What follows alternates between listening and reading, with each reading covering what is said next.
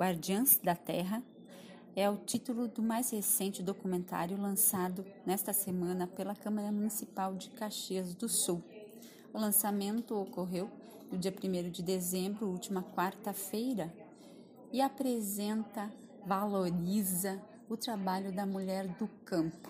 A produção é da TV Câmara Caxias do Sul, sob a direção da jornalista Grace Matos e supervisão do jornalista Thales Giovanni Armiliato.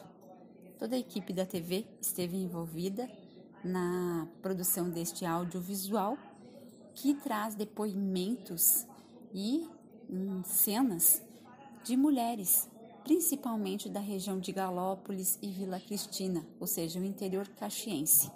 A produção foi planejada pela assessoria de comunicação da Câmara com aval da mesa diretora 2021 Durante o lançamento, o presidente da casa, vereador Velocino Wes, destacou a força, a garra dessas mulheres que ajudam a colocar à mesa das pessoas o alimento de todo dia.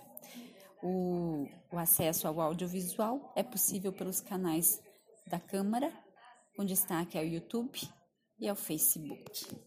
Da Assessoria de Comunicação da Câmara Municipal de Caxias do Sul, repórter Vânia Marta Espelhorim.